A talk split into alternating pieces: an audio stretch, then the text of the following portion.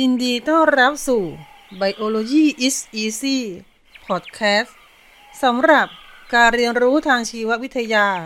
ซึ่งไม่ใช่สิ่งที่ยากเกินกว่าการเรียนรู้ของเราทุกคน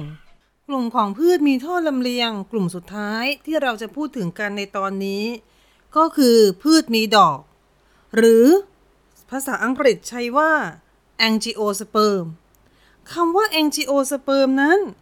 ความหมายตรงตัวของเขานั้นไม่ได้แปลว่าพืชมีดอกแต่หมายถึง hidden reproductive organ ก็คืออวัยวะที่ใช้ในการสืบพันธุ์ถูกห่อหุ้มเอาไว้ในที่นี้ก็คือเมล็ดที่พัฒนามาจากโอวุ่นที่ถูกห่อหุ้มโดยรังไข่และเมื่อโอวุ่นนั้นพัฒนาไปเป็นเมล็ดที่เจริญเต็มที่เมล็ดก็จะถูกห่อหุ้มไปด้วยเนื้อผลนั่นเองแตกต่างจากคำว่า gymnosperm ซึ่งแปลตรงตัวว่า visible reproductive organ ก็คืออวัยวะสืบพันธุ์นั้นสามารถมองเห็นได้ไม่ถูกห่อหุ้มไว้นั่นเองพืชมีดอกยังคงมีวงชีวิตแบบสลับคือประกอบด้วยระยะแกมีโทไฟต์กับระยะสปอโรไฟต์เช่นเดียวกับพืชกลุ่มอื่นๆเพียงแต่ว่าพืชมีดอกนั้นระยะสปอโรไฟต์จะเป็นระยะที่เด่นที่เราเห็นได้ตลอดชีวิตของพืชต้นนั้นส่วนระยะแกมีโทไฟต์จะพบในช่วงระยะเวลาสั้นๆภายในดอกของพืชมีดอกเท่านั้นนั่นก็คือก่อนที่จะสร้างเซลล์สืบพันธุ์ที่สมบูรณ์และเกิดการปฏิสนธิระหว่างเซลล์สืบพันธุ์นั่นเองการสร้างเซลล์สืบพันธุ์หรือการสร้างแกมีโทไฟต์ของพืชมีดอกนั้นจะเกิดภายในดอกโดยการสร้างสปอร์ตัวผู้หรือไมโครสปอร์จะเกิดขึ้นภายในเกสรตัวผู้ในส่วนที่เป็นอับละอองเรนูไมโครสปอร์มาสเตอร์เซลล์ก็จะมีการแบ่งเซลล์แบบไมโอซิสจนได้สปอร์ที่เป็นแฮพลอยด์คือมีเอ็นเดียวจำนวนสี่เซลล์ส่วนการสร้างสปอร์ตัวเมียหรือมิกาสปอร์นั้นจะเกิดขึ้นภายในโอวุ่นซึ่งโอวุ่นก็จะอยู่ภายในรังไข่อีกทีหนึ่ง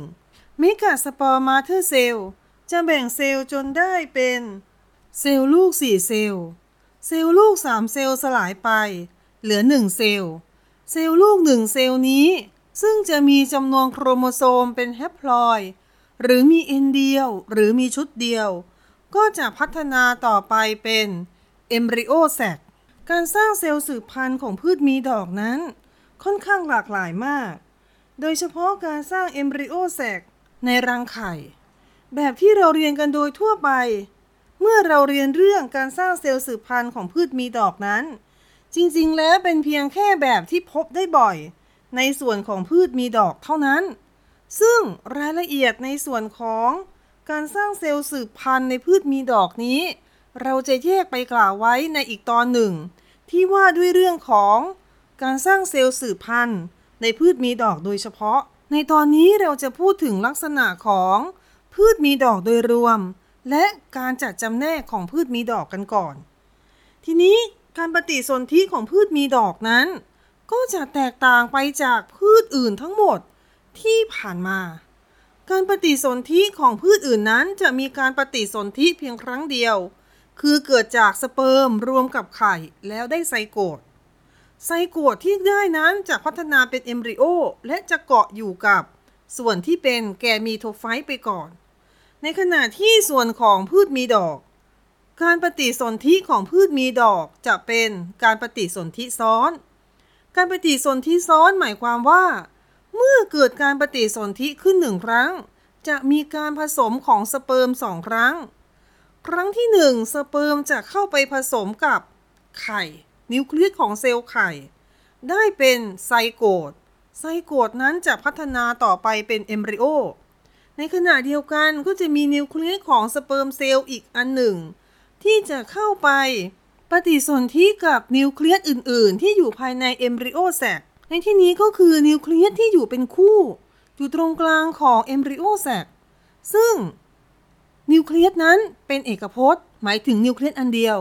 ถ้านิวเคลียสมีหลายอันจะใช้คำว่านิวคลีไอเพราะฉะนั้น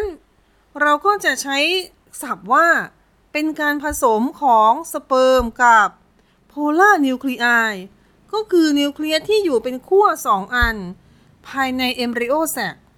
การปฏิสนธิระหว่างสเปิร์มที่มีโครโมโซมชุดเดียวหรือเอ็นเดียวกับโพล่านิวคลีไอซึ่งประกอบด้วยนิวเคลียสสองอันแต่ละอันก็จะมีโครโมโซมหนึ่งชุดคืออย่างละ N เมื่อเกิดการผสมหรือปฏิสนธิเสร็จแล้วก็จะได้เซลล์ที่มีโครโมโซมสามชุดหรือสาม N จากเซลล์นี้ก็จะมีการแบ่งเซลล์และพัฒนาต่อไปเป็นเนื้อเยื่อที่เรียกว่าเอนโดสเปิร์มเอนโดสเปิร์มก็จะทำหน้าที่เป็นส่วนที่สะสมอาหารไว้สำหรับให้เอมบริโอได้ใช้ระหว่างการงอกนั่นเองดังนั้นพืชมีดอกและพืชเมล็ดเปลือยแม้จะเป็นพืชที่มีเมล็ดเหมือนกันแต่สิ่งที่อยู่ภายในเมล็ดของพืชสองกลุ่มนี้ไม่เหมือนกันเมล็ดของพืชเมล็ดเปลือยบางชนิดเกิดขึ้นเป็นเมล็ดแล้วแต่แต่ยังไม่เกิดการปฏิสนธิก็มีอย่างเช่นในพืชกลุ่มสนซึ่งจะมีการพัฒนาของแกมีโทไฟต์เพศเมียหลังจากถ่ายละอองเกสรเมื่อพัฒนาการของแกมีโทไฟต์เพศเมียเสร็จสับถึงจะเกิดการผสมระหว่างสเปิร์มกับไข่ที่อยู่ในแกมีโทไฟต์เพศเมียอย่างนี้เป็นต้นแต่ถ้าเป็นเมล็ดของพืชมีดอกนั้นเมล็ดจะเกิดขึ้นจากโอวูซึ่งจะต้องปฏิสนธิเสร็จเรียบร้อยแล้วจึงจะพัฒนาต่อขึ้นมาเป็นเมล็ดและภายในเมล็ดก็จะประกอบด้วยเนื้อเยื่อเพียงสองส่วนนั่นคือส่วนที่เป็นเอมบริโอซึ่งจะพัฒนาเป็นต้นอ่อนกับส่วนที่เป็นเอนโดสเปิร์มหรือเป็นอาหารสะสมภายในเมล็ดนั่นเองส่วนใบเลี้ยงใบเลี้ยงนั้นเป็นส่วนหนึ่งของเอมบริโอซึ่งโดยปกติเมื่อจะมีการย่อยสลายสารอาหารเพื่อใช้ในการเติบโตของเอมบริโออาหารสะสมในเอนโดสเปิร์มจะต้องถูกส่งมาที่ใบเลี้ยงก่อนจากนั้นจึงจะส่งจากใบเลี้ยงต่อไปยังส่วนอื่นๆของเอมบริโอซึ่งพืชบางชนิดพอเมล็ดเติบโตไปได้ระยะหนึ่งก็จะขนอาหารจากเอนโดสเปิร์มมาเก็บไว้ที่ใบเลี้ยงทั้งหมดทำให้ส่วนของเอนโดสเปิร์มนั้นฝ่อไปก่อนที่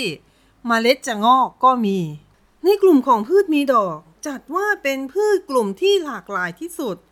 ในโลกขณะนี้นั่นคือเป็นพืชกลุ่มที่โดดเด่นที่สุดในโลกปัจจุบันนี้การจัดจำแนกของกลุ่มพืชมีดอกก็เลยมีความซับซ้อนไปด้วยตามจำนวนชนิดที่มีมากของพืชชนิดนี้การจัดจำแนกพืชมีดอกแต่เดิมนั้นใช้สันฐานวิทยาคือรูปร่างภายนอกของพืชเป็นหลักก็จะแบ่งพืชมีดอกออกได้เป็นสองกลุ่มด้วยกันคือกลุ่มของพืชใบเลี้ยงคู่หรือไดคอทไทลิดอนกับพืชใบเลี้ยงเดี่ยวโมโนคอทไทลิดอนคอทไทลิดอนในที่นี้ก็จะแปลว่าใบเลี้ยงนั่นเองความแตกต่างของพืชทั้งสองกลุ่มนี้จะมีความแตกต่างทางสันฐานวิทยาอย่างชัดเจนกลุ่มของใบเลี้ยงคู่นั้นก็คือเริ่มจากระบบรากเป็นระบบรากแก้วที่ลำต้นมีข้อปล้องแต่ลักษณะของข้อปล้องนั้นจะมองเห็นได้ไม่ชัดเจนเราจะรู้ว่าข้ออยู่ตรงไหนนั้นจะสังเกตได้จากมีการแตกกิ่งที่บริเวณนั้นเนื้อเยื่อภายในลำต้นจะมีมัดท่อน้ำท่ออาหารเรียงเป็นวงอย่างมีระเบียบและจะมีแคมเบียมที่สร้างเนื้อเยื่อลำเลียงชุดที่สองทำให้เห็นเป็นวงปีได้แต่ก็จะยกเว้นในกลุ่มของพืชล้มลุกที่ไม่มีการสร้างวงปีเพราะแคมเบียมของพืชกลุ่มนี้จะฝ่อไปเสียก่อนไม่มีการเจริญของแคมเบียมในปีต่อมาการเรียงตัวของใบบนลำต้นก็จะเรียงกระจัดกระจายเป็นระบบและมีหลายแบบรูปร่างของใบแตกต่างกันเส้นใบจะมีการแตกแขนงของเส้นใบเป็นร่างแหตาข่ายนอกจากนั้นจำนวนกลีบดอกก็จะมีจำนวนสี่หรือห้าต่อหนึ่งวงชั้นนั่นคือเราจึงใช้คำว่าจำนวนกลีบดอกของพืชใบเลี้ยงคู่นั้นเป็นสี่ห้าหรือทวีคูณของสี่ห้า คำว่าทวีคูณนั้นหมายถึงในกรณีที่พืชชนิดนั้นมีจำนวนวงชั้นของกลีบแต่ละชั้นมากกว่าหนึ่งชั้นนั่นเองนอกจากนั้นภายในเมล็ดจะมีใบเลี้ยงสองใบหรือเมื่อเรานำเมล็ดของพืชใบเลี้ยงคู่ไปเพาะเวลาเขางอกขึ้นมาเราจะเห็นใบเลี้ยงสองใบได้อย่างชัดเจนเมล็ดสามารถแยกออกเป็นสองซีกได้ตามใบเลี้ยงแต่ละอันส่วนพืชใบเลี้ยงเดี่ยวนั้นพืชกลุ่มนี้ก็จะมีลักษณะที่แตกต่างจากพืชใบเลี้ยงคู่แทบทุกส่วนเริ่มจากรากก่อนรากของพืชใบเลี้ยงเดี่ยวจะเป็นระบบรากฝอยจริงๆแล้วพืชใบเลี้ยงเดี่ยวเนี่ยเมล็ดตอนงอกครั้งแรกเขาจะมีรากแรกเกิดโผล่ออกมาแต่แทนที่รากแรกเกิดจะพัฒนาต่อไปเป็นรากแก้วเหมือนอย่างใบเลี้ยงคู่รากแรกเกิดอันนี้จะฝ่อไปแล้วจะมีการแตกรากออกมาใหม่ซึ่งรากที่แตกออกมาใหม่นี้ก็จะมีลักษณะเป็นรากพิเศษซึ่งก็เรียกเป็นชื่อเฉพาะของพืชกลุ่มนี้ว่ามีระบบรากฝอยนั่นเองข้อปล้องที่ลำต้นของพืชกลุ่มนี้จะเห็นได้ชัดเจนใบจะมีเส้นใบที่เรียงตัวแบบขนานภายในลำต้นการเรียงตัวของมัดท่อน้ำท่ออาหารเรียงไม่เป็นระเบียบพืชใบเรียงคู่ส่วนใหญ่ไม่มีแคมเบียมไม่มีการเจริญระยะที่สองถ้ามีลักษณะของแคมเบียมหรือเนื้อเยื่อที่ทำหน้าที่แทนแคมเบียมก็จะมีความแตกต่างจากแคมเบียมของพืชใบเรียงคู่ดอกก็จะมีจำนวนกลีบดอกเพียงวงชั้นละสามดอกหรือจะใช้คำว่าจำนวนกลีบดอกเป็นสามหรือทวีคูณของสามนั่นเองพืชใบเลี้ยงเดี่ยวส่วนใหญ่ก้านใบก็จะแผ่ออกเป็นกาบหุ้มลำต้นอีกด้วยและเมล็ดเมื่องอกก็จะมีใบเลี้ยงเพียงใบเดียวแม้ว่าลักษณะทางสันฐานของพืชใบเลี้ยงคู่และพืชใบเลี้ยงเดี่ยวจะแตกต่างกันมากขนาดนี้แต่ในการจัดจำแนกพืชมีดอกจริงๆก็ยังมีปัญหาอยู่ปัญหาที่ว่าก็คือมีพืชบางชนิด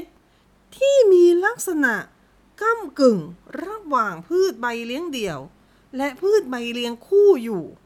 ทำให้การเลือกที่จะตัดสินว่าเขาเป็นใบเลี้ยงเดี่ยวหรือใบเลี้ยงคู่ก็จะอนุโลมโดยดูตามลักษณะส่วนใหญ่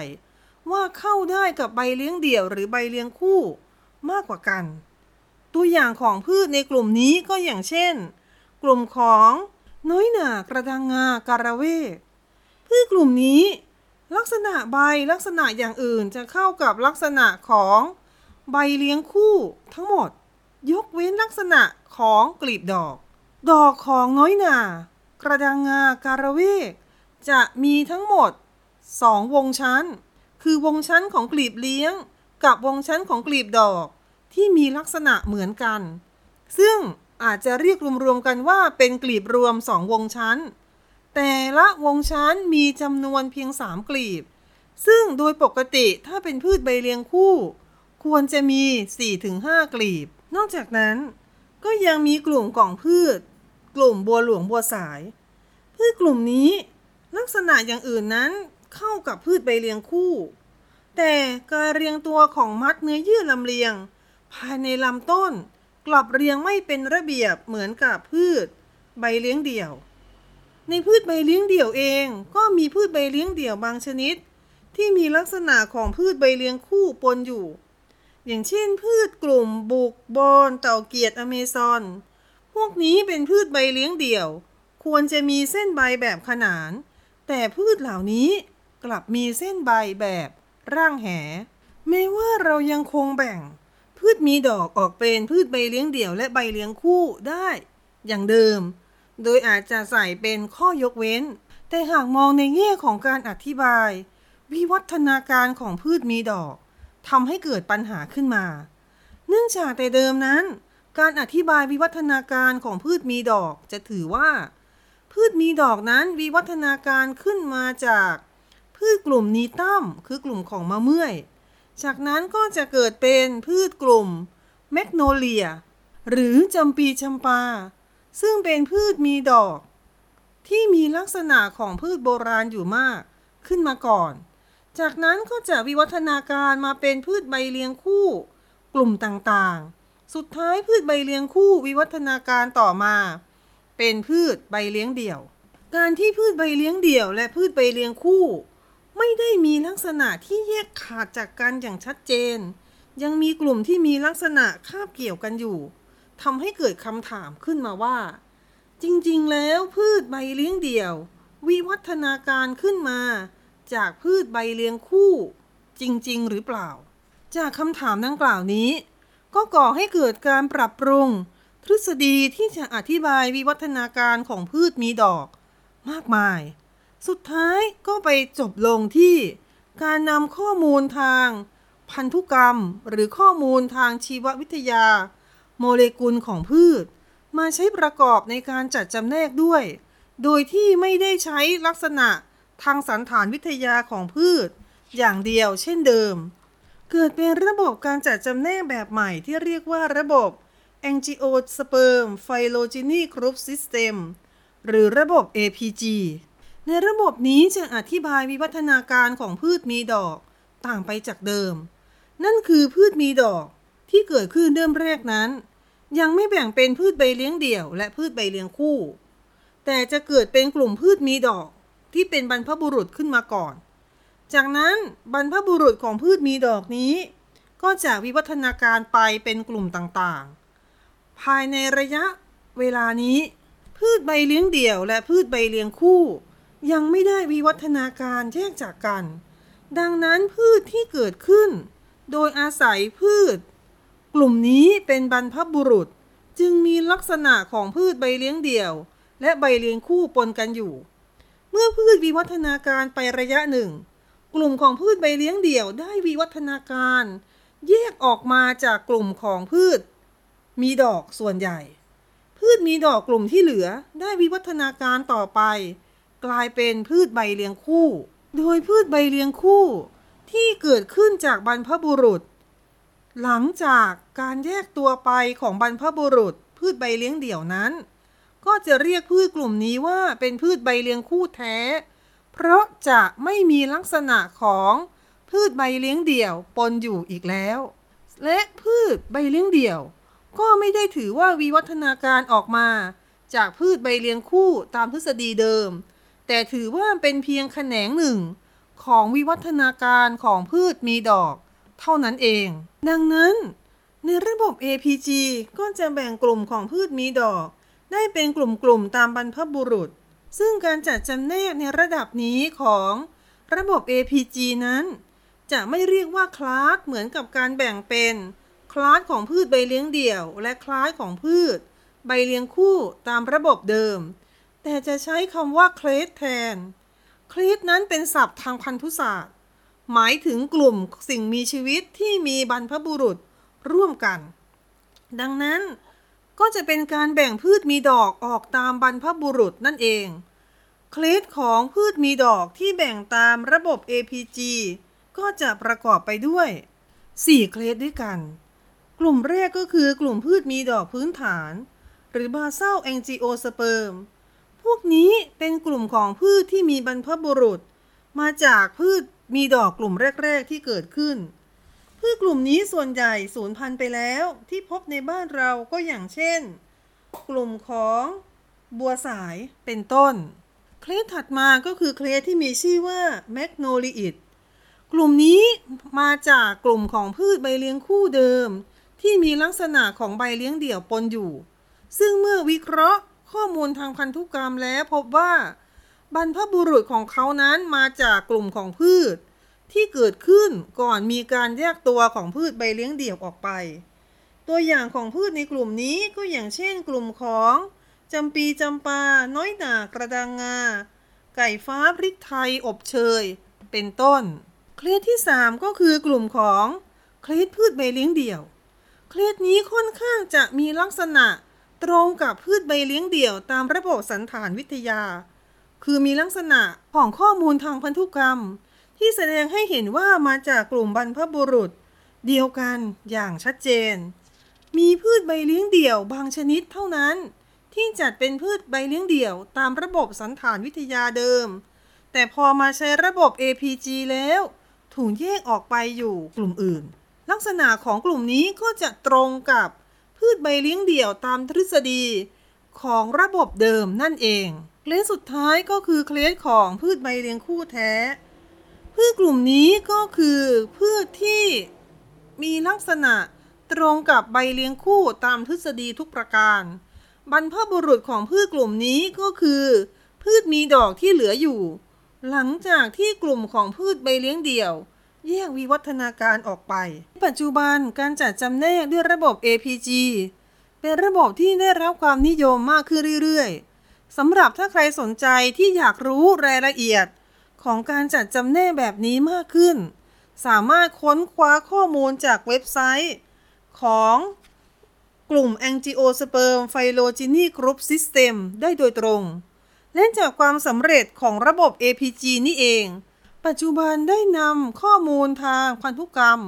ไปใช้ประกอบร่วมกับสันฐานวิทยาเพื่อใช้ในการจัดจำแนกพืชกลุ่มที่ไม่มีดอกด้วยเช่นกันและก็จะตั้งชื่อระบบของเขาเป็นระบบ พี พี จี ซึ่งมีเว็บไซต์ที่อธิบายลักษณะการจัดจำแนกลักษณะของพืชกลุ่มต่างๆเอาไว้ค่อนข้างชัดเจนผู้ที่สนใจก็สามารถที่จะไปค้นคว้าเอกสารเหล่านี้ประกอบได้แม้จะเป็นภาษาอังกฤษแต่ถ้าเรารู้ศัพท์ทางพฤกษศาสตร์พอสมควรก็จะสามารถอ่านเข้าใจได้ไม่ยากนักในช่วงสุดท้ายของตอนนี้ก็จะเป็นการสรุปความแตกต่างของพืชมีระบบท่อลำเลียง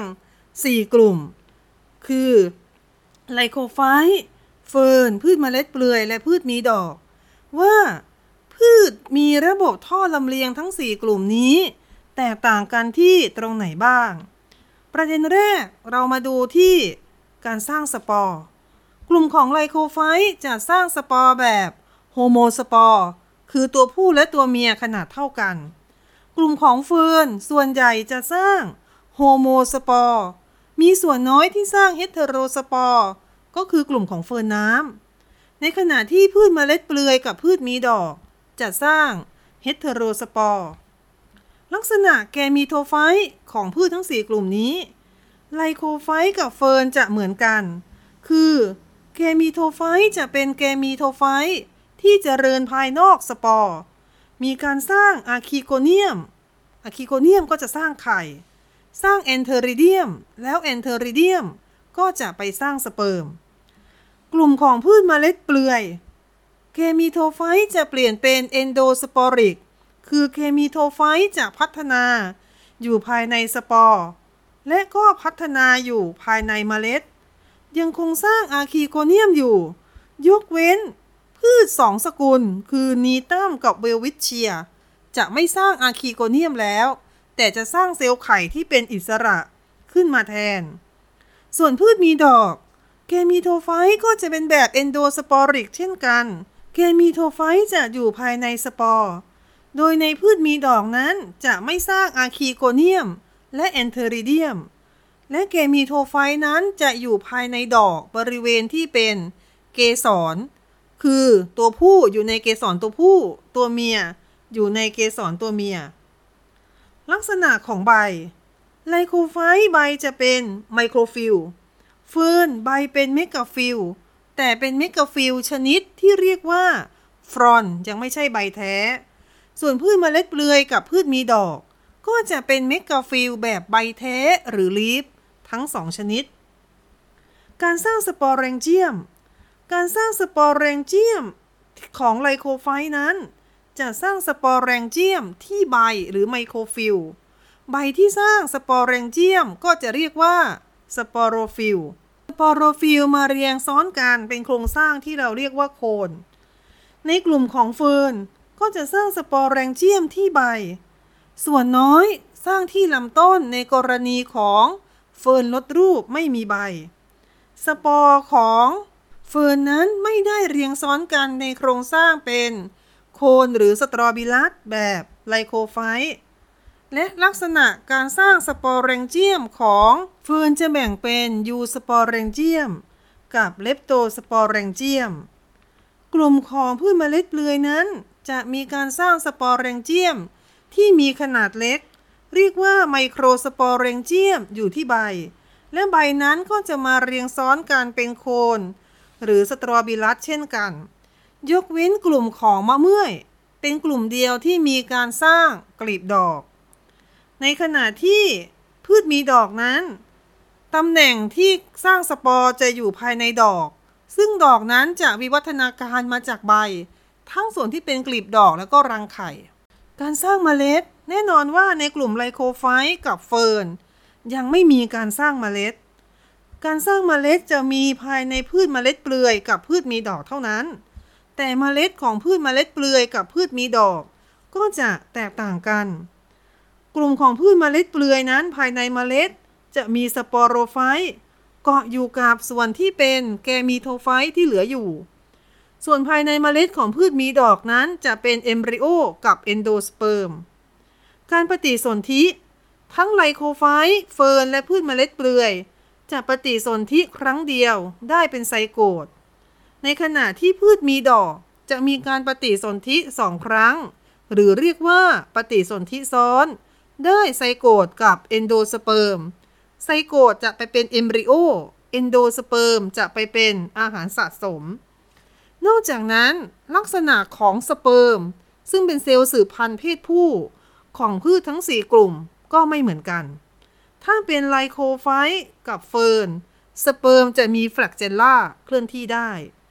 พืชเมล็ดเปลือยนั้นจะพบแฟลกเจลล่าที่สเปิร์มเฉพาะกลุ่มของโปรงกับแปะก้วยเท่านั้นสนกับมะเมื่อยไม่มีส่วนพืชมีดอกสเปิร์มก็ไม่มีแฟลกเจลล่าเช่นเดียวกันโปรดติดตามพอดแคสต์ชุด Biology is Easy ได้ในตอนต่อไป